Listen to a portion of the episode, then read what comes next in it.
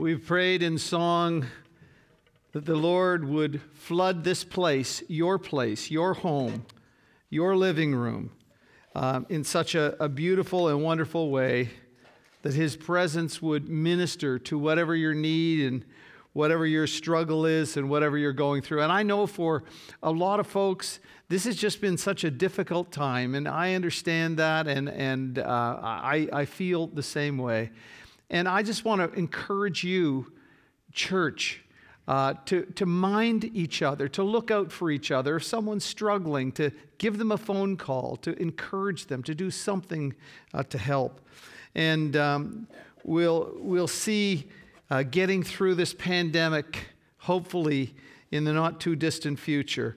And in the meantime, uh, we, we look to God for help and strength, and we look also to one another as He's given us the body of Christ in such a beautiful way. Over the last hundred years or so, there's been a, a change in how the church has been viewed. There was a point in a time in which uh, the church had a voice in the community, in, in society. Um, they they uh, had an influence. Pastors were respected and revered and looked up to. And uh, of course, uh, it's, there was a point in time when the, uh, the pastor of a church in a city, uh, in a town, would, would represent um, a, a, wonderful sense of, of help and uh, understanding and knowledge and would be consulted. And that's just not the same anymore. Uh, with secularization, uh, we've moved away from the church. The church's voice is not what it used to be. In fact, the church is largely a non entity, largely unknown, pushed to the margins of society. And um, that's what it, it's been like moving further and further away, where the church didn't have the same kind of voice or influence. It's interesting, though, when we see the church of Jesus Christ birthed at Pentecost. We see this uh, small group of ragtag people who are going to begin this thing called the Church of Jesus Christ. In that first 30 years, the gospel would go and, and knowledge of Christians would go around uh, the, the Roman Empire, and would the, the population of those who would be Christ followers would be in excess of 100,000 people. They had a reputation. Uh, in, in, fact, they had such a reputation that uh, they were blamed for a fire that they didn't light. But because they were an identifiable group of people, uh, they, took the, they took the hit for that. And it's interesting as the Apostle Paul and Silas go through uh, from, from uh, Asia into Europe and they're in the church at Thessalonica, a church that they started together. And uh, there was pushback. And, and uh, the leaders of that church uh, said, These people who have turned the world upside down have come here now. And they weren't very happy about that. I, I would suggest to you that they had a sense of uh, being uh, the body of Christ. They had a presence, they were growing, they had influence. And uh, for good or for bad, you knew these people called Christ followers. In fact, it was in Antioch that they first were called Christians. And that was not, that was kind of a derogatory uh, statement about them, identifying them as these Christ ones, these Christ followers. But for, for good or for bad, this church was known. The followers of Jesus were garnering notoriety wherever they were. And so, while the church here is often so um, marginalized and often obscured and, and not uh, seen in the, in the limelight, here we have a church that has a huge impact around the world. And uh, we, we ask, how does that happen? What, what, what did God do for that to, to become a reality? Well, we learned last week that the Holy Spirit came. He came in power. He came and uh, filled the believers and, and uh, was working in them. He became, uh, he was to inhabit them. And he would provide for them the, the very uh, strength, the wisdom, the direction, the guidance, the empowerment to be Jesus. And remember, we were talking last week that, that um, Jesus had to go back he had to ascend back to heaven because he would send the Holy Spirit. As long as Jesus stayed here and didn't send the Holy Spirit, there would be, uh, there would be one Jesus relegated to one place at one time. Ah, but when he gave us the Spirit of God, the Spirit of Jesus, the Holy Spirit, we had the empowerment to live out and to be and do what Jesus did. We talked last week about uh, Jesus uh, and, and that Everything he did as a human being was done in the power of the Spirit. That is the same that we have. That's the same advantage that we have, that we have that same spirit that empowered Jesus to overcome temptation, to deliver, to heal, uh, to speak, uh, to see lives changed. It came all through him. And uh, now, because we have the Holy Spirit, we have everything that he had to replicate what he is doing and to have an impact on our society. Now, here's what happens Jesus had a little handful of people. We know there were about 120 people the, in the upper room when the Holy Spirit came. And, and we learned last week um, just what happened. We have Jesus uh, coming, and then there, is all, there are these phenomena that uh, were, were showing up. And, and um, what happened was Peter preached a message, and 3,000 people turned to Jesus and declared he was their Messiah, he was their king, he was their Savior. He, he 3,000 people were baptized that day. You, can you imagine the disciples baptizing 3,000 people in one day? Boy, you're going to be weary at the end of the day with something like that. That's an attention grabber. And remember, he's doing this in the place where Jesus was crucified, where Jesus was murdered very publicly. And uh, so the church, everybody knew about this, these Christians, these Christ ones, and for sure, the, uh, the uh, leaders uh, of the, the religious uh, work in Jerusalem were very much aware of these uh, people, these Christ followers. So the church was born in a most spectacular way. The Spirit is descending from heaven, coming down. There is the sound like of gale forced winds. Um, there is what seems to be look like little licks of fire that are coming and separating and, and lighting on each one of the people. And then here they are. They begin with a bang. They're praising God, telling about the wonderful acts of God in all, all these languages that they had never learned. Remember, this was Pentecost. It was 50 days after Passover. And so, in that time, all of these faithful pilgrims to Judaism would come to celebrate these feasts. And so you have people from literally all around the, the Roman Empire. They've come. They're Jewish backgrounds, but they, they live in different uh, places, different languages.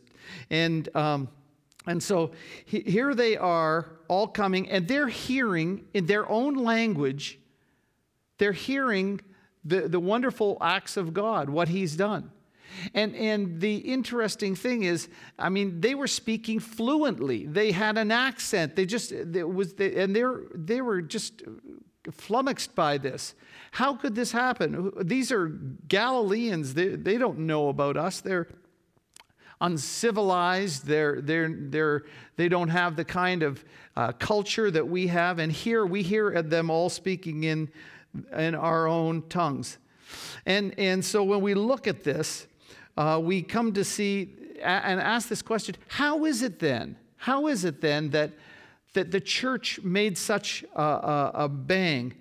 And, and uh, the first thing that we have in this is that the church um, was a teaching church. It was a teaching church. And, and the so we want to look this morning at the marks of a church that can turn the world upside down. What, what was this church like? And uh, how did it function in this way? And we said um, there are actually three pictures of the early church in, in Ju- Jerusalem in Acts 2 and Acts 4 and Acts 5. And God just kind of pulls back for us and lets us get a vision of what that church was like. And I think that Luke very much had in his mind when he was writing this that he wanted us to know this is what a really healthy uh, church is like. This is, a, this is what a church looks like that is going to turn the world upside down. And so we want to just look at a few points this morning to see what that was like.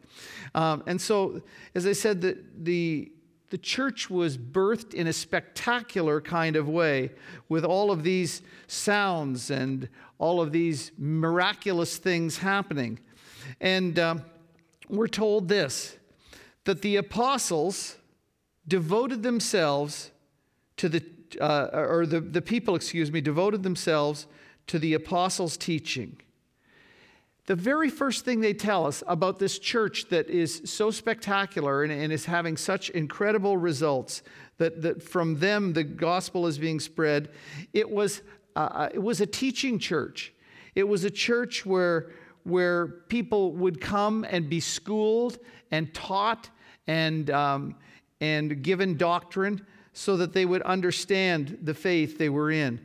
Now, this might kind of surprise you that we have this incredible time where God is, is pouring out uh, His Spirit and things are happening.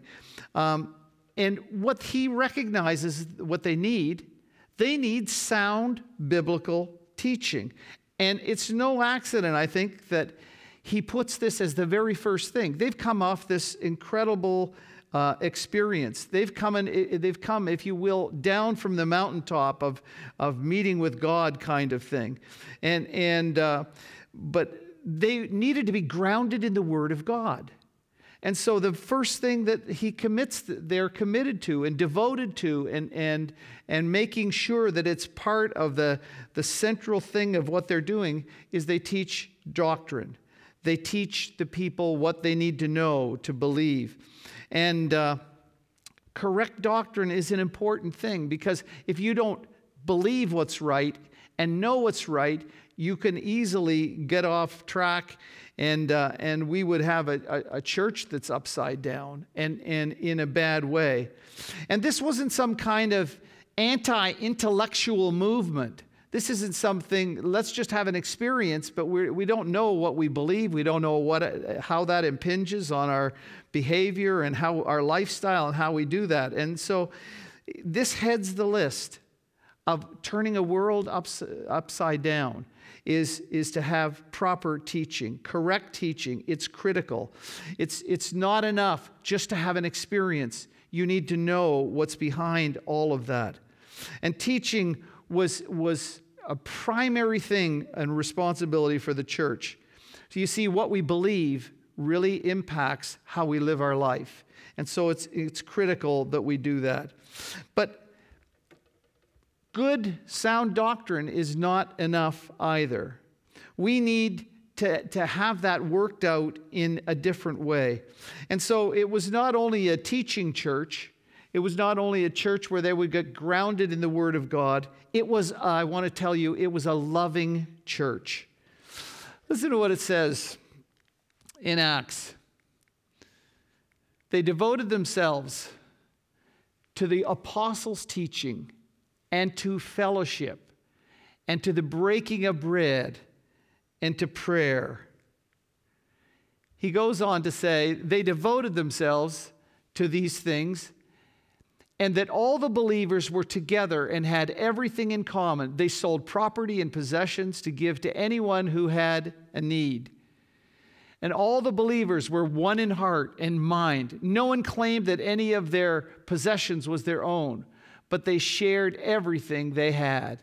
With great power, the apostles continued to testify to the resurrection of the Lord Jesus, and God's grace was upon them was so powerfully at work in them that, that there were no needy persons among them. For far from, for, from time to time, those who owned land or houses sold them and bought, brought the money from the sales and put it at the apostles' feet, and it was distributed to anyone as he, he or she had a need. Here we are. Here's the church. It's getting grounded, but but the one thing that he wanted to happen was he wanted this to be marked as a church that is a loving church uh, above all. Uh, Jesus, uh, interestingly enough, when uh, on the night that he was betrayed, as he met with his, his uh, disciples, uh, for the Passover meal. As he washed their feet and spoke to them after the meal, he said to them, He said, um, I, I, I'm, I've got a new command for you. Love one another as I have loved you. And then he says this By this will all people know that you are my disciples because you love one another. He says this I want my church to be marked. I want it, I want it to be identified. And eh, oddly enough, as important as doctrine was, he didn't say, I want it to be marked by correct doctrine. And that's important. I think he puts it first. But we have these expressions here uh, of what the, the church like uh, love was like. We sang that the Spirit would, would create this atmosphere in here among us and that's exactly what the, the Spirit was doing, was creating this atmosphere of love in the church. It was so important. It, it was such a core value that Jesus said, This is how I want you, people to be able to recognize you. I want them to see you guys and how you love each other and how you help each other and do those things.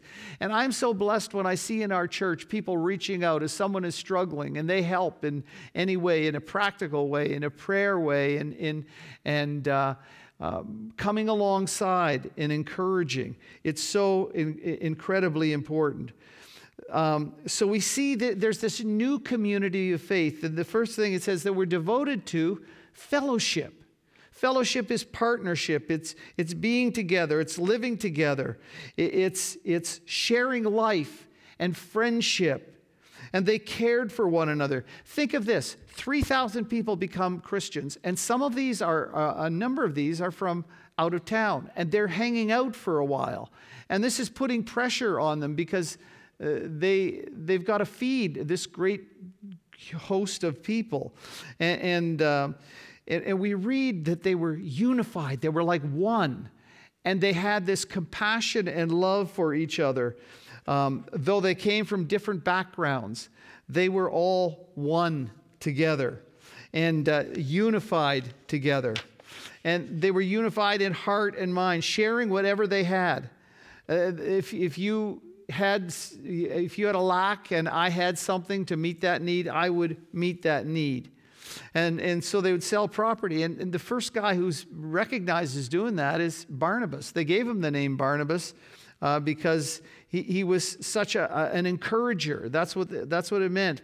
So they got together and um, they recognized there's a need here. So Barnabas sells his piece of property, brings the proceeds of that sale, comes to the, uh, uh, the uh, uh apostles, gives them the, the money, and they begin to distribute it to all those who had need. What a, what, what a wonderful way to go. Um, and, and they got together and they shared meals and they were involved in each other's lives. One of the things that I, I love and one of the things that I'm missing so desperately during this pandemic is to be able to see all of you and to be able to share with you and to be able to give you a hug and not just an elbow to elbow kind of thing, but, but just to, to, to love on each other and, and to know what it means to be the church as we help each other. And we've talked before, there are like 17, 18 different one another's in the New Testament of, of how we relate to one another. And it seems like we're missing some of that in this time. And so that's why I encourage you to encourage each other, call each other, talk to each other. But this group was, was out to help each, help each other make it through. And, and, and, Jesus said, I want them to see that love. I want to put you on display for everybody to, to see what my intention is.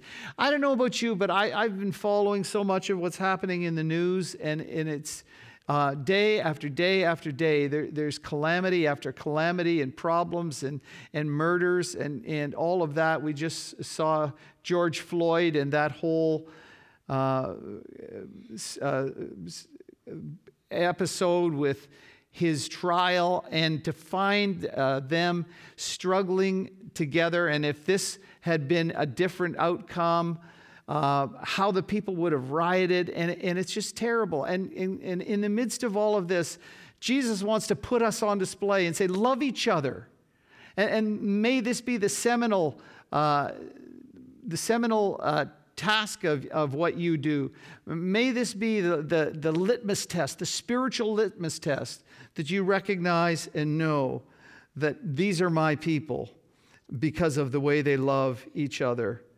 And, and the, the wonderful thing we have is we're told not only to love one another, we're to love our neighbor, whoever, whomever our neighbor is. And so we see that happening. Yesterday, I, am I'm, I'm just so thankful for all of our people who work in Master's Pantry. Uh, we had uh, deliveries and pickups, and we fed, uh, provided food for 133 people yesterday. And, and I am so pleased when I see this because this is Jesus putting his stamp on us. As we're going to be a, a, a church that is making a difference and turning the world upside down, we need to be reaching out with love and compassion and kindness. And that's what we've been doing. And, and, and so it's so incredible to hear some of the stories that our workers are telling how, how people were so close to the wire and we provided food and how grateful they are and, and that they would see Christ in us and know what motivates us. It's Jesus and His love. And uh, Jesus said, I want you to love each other. That wasn't new. So, how is it a new commandment? Because He said, I want you to love like I love you and his love was self sacrificing. He gave everything for that. And so here we are going down to TAC and feeding people and, and, and being the church in that way. And, and so I just want to encourage you to keep going in that. Well, well third, he says it was, it was a worshiping church as well. A worshiping church. And uh, Worship, what is worship? Well, worship is responding to the revelation of the person and character of the triune God in such a way that we magnify the Father and the Son, Jesus Christ, that we lift them up, we praise and honor them in all that we do. The focus, the focus of worship is God. And, and, and we've got to be so careful that we don't turn worship into something that's about us. It is primarily about God, the triune Godhead, the Father and the Son and the Holy Spirit.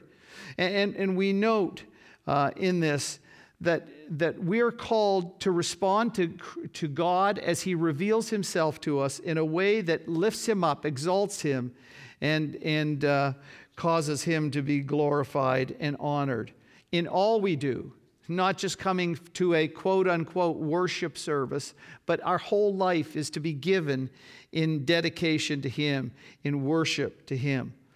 And, and notice that not only is that uh, is it God focused, but it's also Christ centered. The breaking of bread, it says in chapter 2 in verses uh, uh, 42 they devoted themselves to the apostles' teaching and to the fellowship and to the breaking of bread. What's the breaking of bread? When Jesus took bread uh, at the, uh, the Lord's Supper, he said, uh, he, he took the bread, he blessed it, and then he broke it. And he distributed to him, and he said, This is my body, which is given for you. And what the early church did as they gathered, every time they gathered, they celebrated communion. In fact, they had what was called a love feast. And uh, they would have like a potluck, and they would have also not only the, the potluck, but they would have a communion with that. And, and it w- became called the breaking of bread. And in some Christian traditions, that they don't call it communion or the Eucharist, they say we're our breaking of bread service. It, it became a, a way of uh, uh, identifying that. So they gathered themselves to focus on Christ and all he had done for them. And, and when we, next week, by the way, I just want to remind you is communion. Uh, you need to prepare your elements uh, beforehand. And, and, what it does is it keeps our focus on Jesus and what he did and the extreme cost that he paid that we might be uh, freed from sin and death, that we might be forgiven and invited to be a part of his family. And so it was God focused, it was Christ centered. And it was, it was done anywhere, it was done at home, in homes. They didn't have church buildings, it was done at uh, uh, the temple. They would go and groups would meet at, at the temple and they would uh, share together in that. And, and Jesus, when he spoke to the Samaritan woman, in John chapter 4, it, she said she was interested in religious questions as maybe as a deterrent uh, for dealing with her, uh, the issues in her life that were less than good. Um, and she says, Well, you know, you worship here and we worship there. And, and, and Jesus said, It's not about that. That, that God is seeking worshipers who will worship him in spirit and in truth not just a prescribed place. It wasn't, it didn't have to be here or there. Everywhere we are, everywhere we go, we're to be worshipers. And, um, and so we see that happening here. They worshiped God, uh, it, and, and their worship was authentic and it was joyful.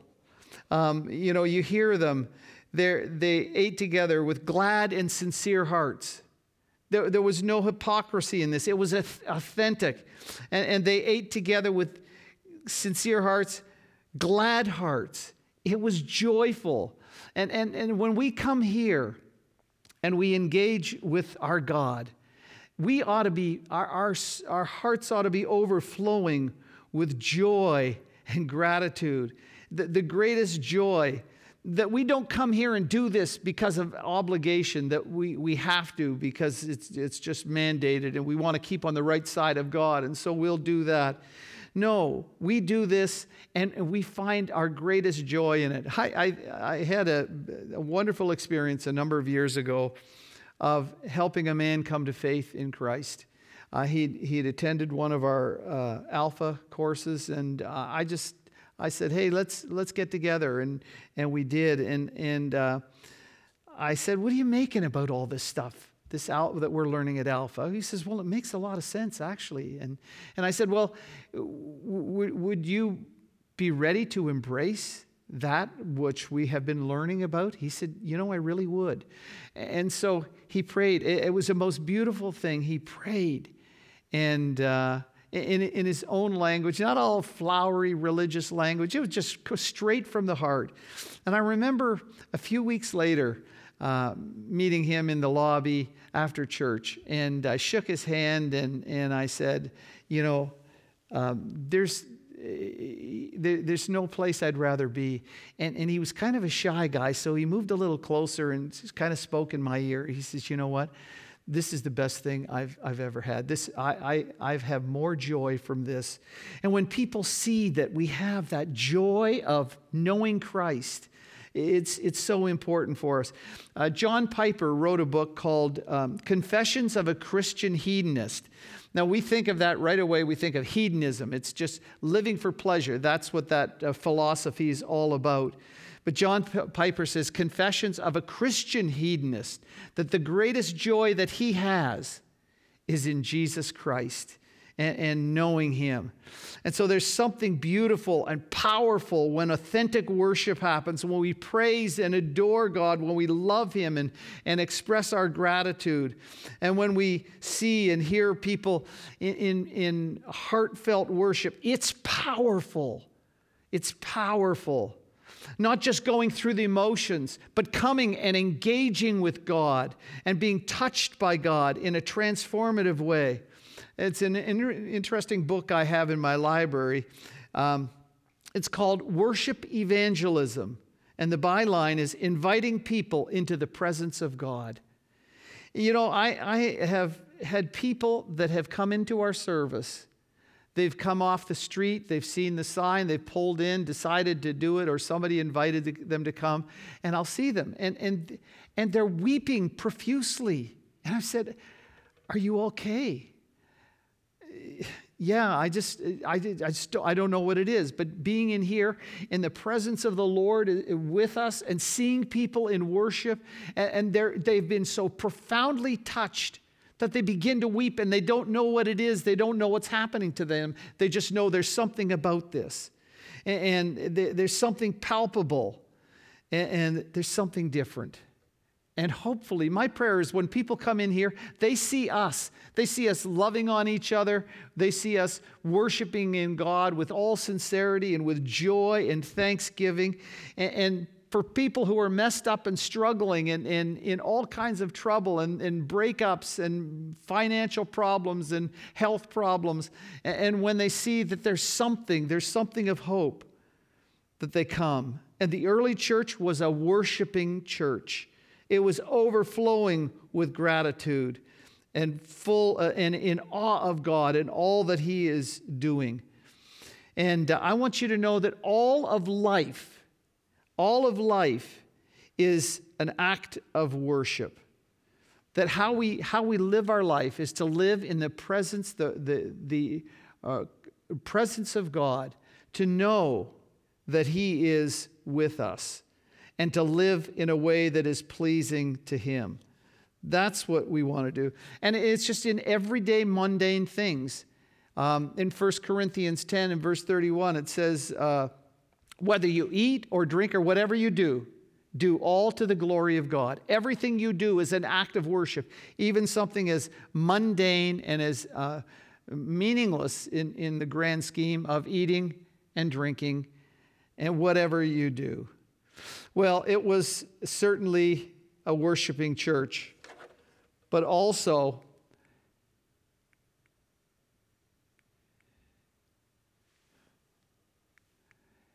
it was a praying church. It's a praying church.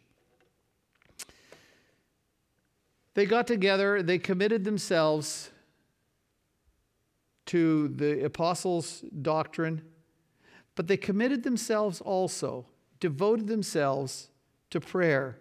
And I didn't include that in worship, where, whereas it's a, a, a part of worship, but I wanted to speak about it distinctly. One of the marks of Luke and Acts in his first and second volume is how much he talks about and shows Jesus in prayer. We have uh, probably about nine or ten places in Luke's gospel where none of the other gospel writers pick up on this, but that when Jesus was doing this, he was praying. He was praying here, he was praying here, he was praying there, he was praying here. And, and all of these happen, and none of the other gospels show Jesus in the same light. And we carry that into the, uh, into the uh, book of Acts as well. So it's kind of interesting that Jesus is teaching them how to pray all along. And they're saying to him, Lord, teach us, teach us to pray. We see that that's so critical in your life. And um, that, that prayer uh, would, would be a core to them. And they never really fully got it until after Pentecost watching Jesus and his model, and now the Spirit in them, prayer is really uh, important for them. And when you go through uh, the book of Acts, you see uh, numerous, numerous occasions of prayer.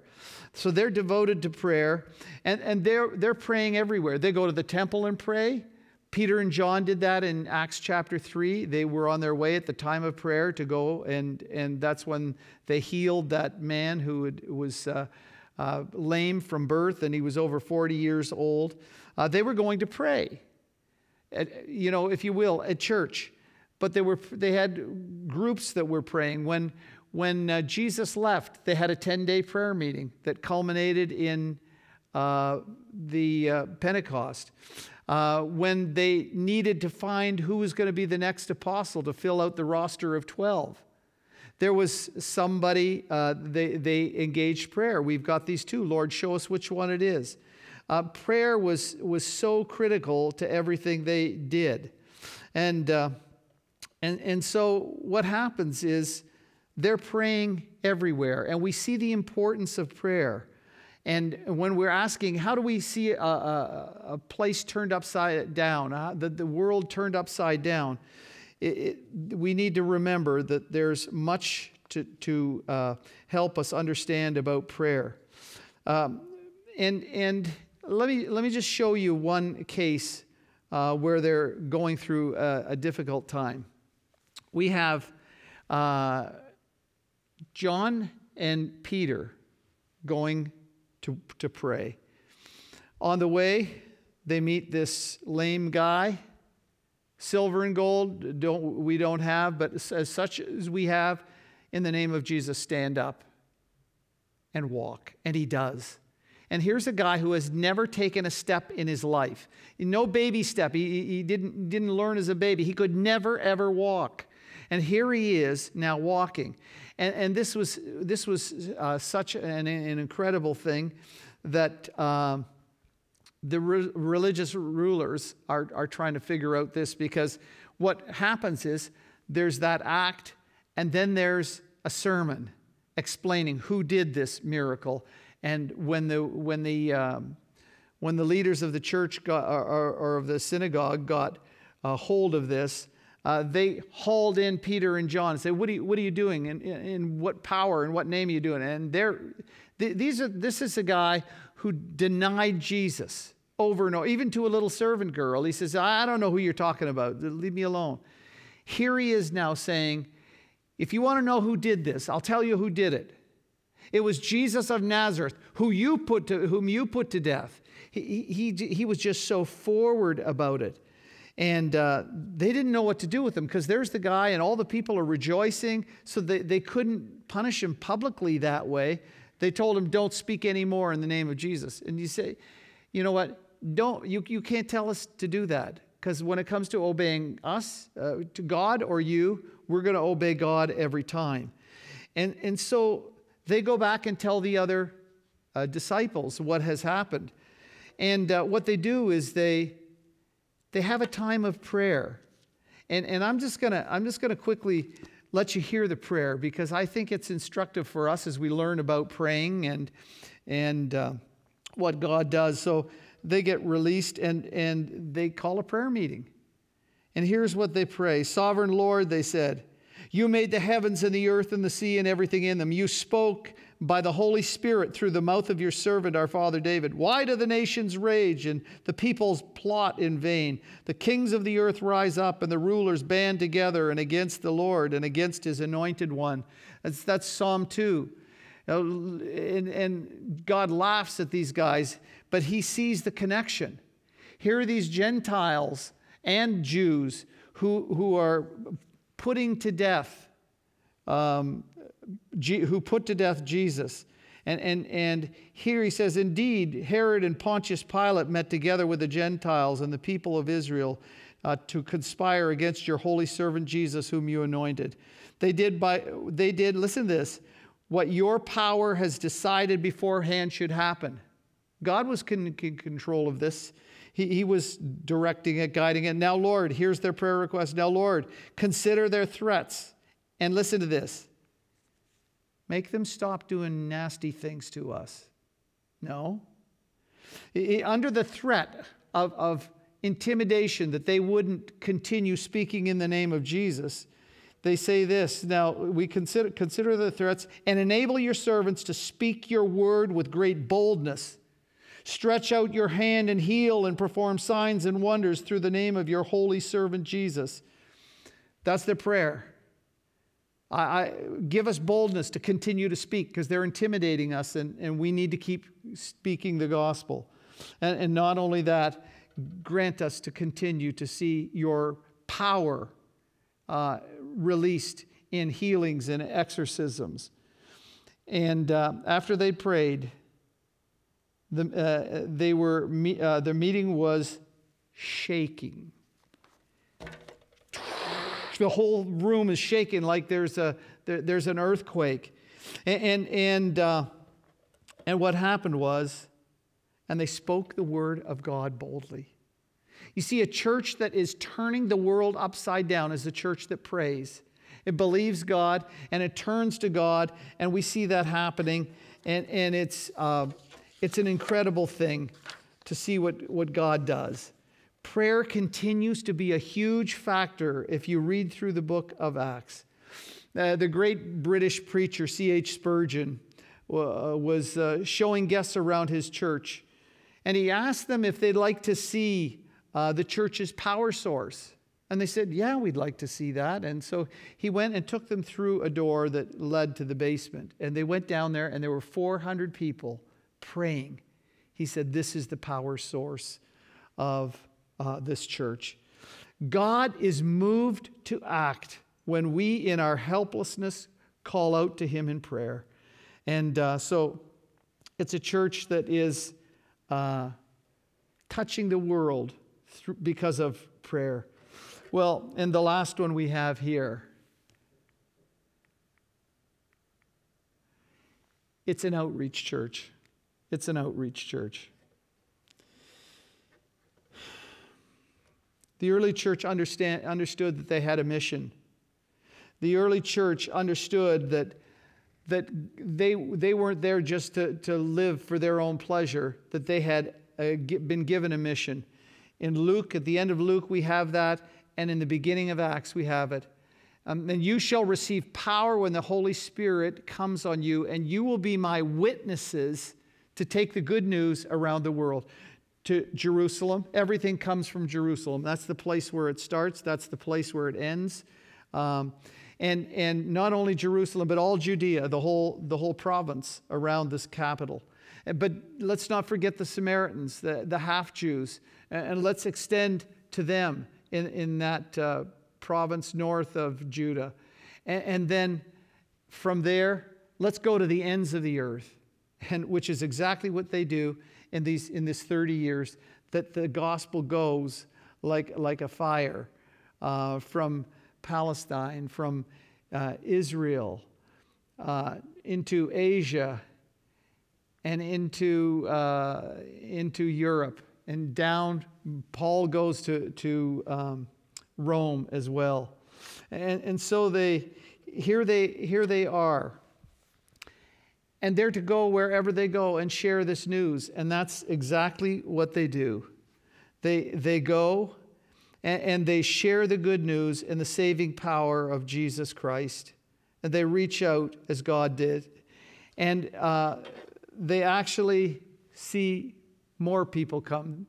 They devoted themselves to these things, but they're praising God and enjoying. And listen, listen to this and the Lord added to their number daily those who were being saved. They understood they had a mission. We, you know, sometimes, sometimes at church we realize that we're getting off track because we're asking, what do we have to do to keep people happy? How, how do we keep people satisfied? And sometimes we're not thinking about how do we fulfill the mission that God has given us, not just how do we, how do we, we can't have a country club environment here that panders to our needs and our desires. We have a mission. People are dying. People are, are dying and going to a Christless eternity, and we have been given what, what is needed to help people in that. And so 3,000 people, and then daily people who were being added. See, now you've got 3,000 Jesuses. It's not one Jesus, it's 3,000 of them, and they're sharing with others, and they're becoming followers of Jesus as well. And, and, and we, we move uh, ahead, and in, by Acts 4, many who heard the message believed, so the number of men believed grew to about 5,000. This is, this is in, in a very brief amount of time.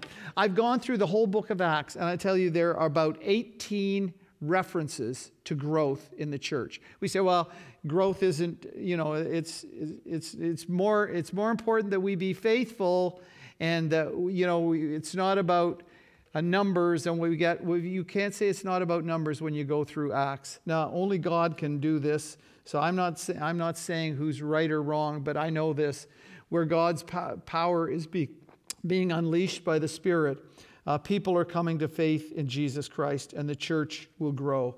And I know there's some very difficult and challenging uh, mission fields, and, and uh, I, am not discounting that. But I'll say this the church uh, had a reputation, people knew about it, and it was growing, and it was putting Jesus on the map And that's exactly what God wants to do. He wants to work at growing His church through us and to, and to have a reputation. And uh, how do you do that? Well, we said, uh, we said we need to receive the apostles' teaching. We need to be grounded, grounded in the truth. We need to live a love, a life of love as Jesus did. And people are craving that. People are craving to be loved, to be, you know, they facing all kinds of difficulties and challenges. And, and we ought to be there meeting them in that way. We need to be a worshiping church that's Jesus, exalting Jesus Christ. If he's been lifted up, he'll draw all men to himself. And uh, as he was lifted up on the cross, so we want to lift him up and exalt him in this place. And uh, we need to be a praying church, recognizing that we are not sufficient for the task. Only God can do that. And so we pray and seek his enablement. And we're an outreach church. We need to be bearing witness to the power of Jesus Christ enabled by the Spirit. These have been difficult days with the pandemic, uh, but pandemics are nothing new. Um, in fact, one of the early medical people who figured some things out about pandemics was a guy by the name of Dr. Galen. And he made a discovery that if you could remove yourself from uh, contact you could spare yourself. So between 165 and 180 AD, there was a, a plague in Rome that took about half the population. And um, Dr. Galen understood that if he could and others could get away from it, they would have the, the chance of living.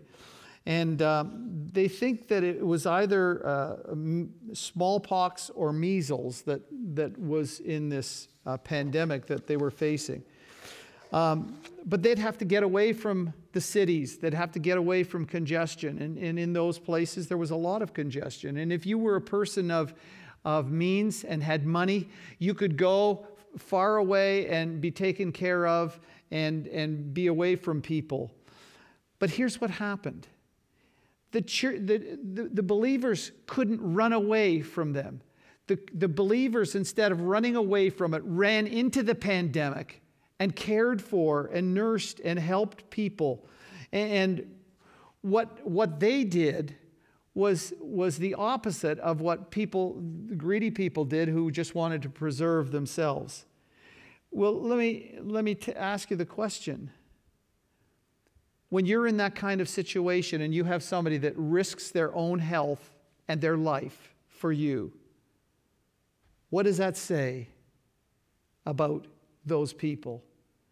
And what happened was scads and scads of people turned to Christ because of Christians who were being what they should be and doing what they should do and they sacrifice themselves for the well-being of others. And we ask, well, how did the how did that little movement, how did it, how did it get around? We've only got the first 30 years in, in, uh, in the, the Bible.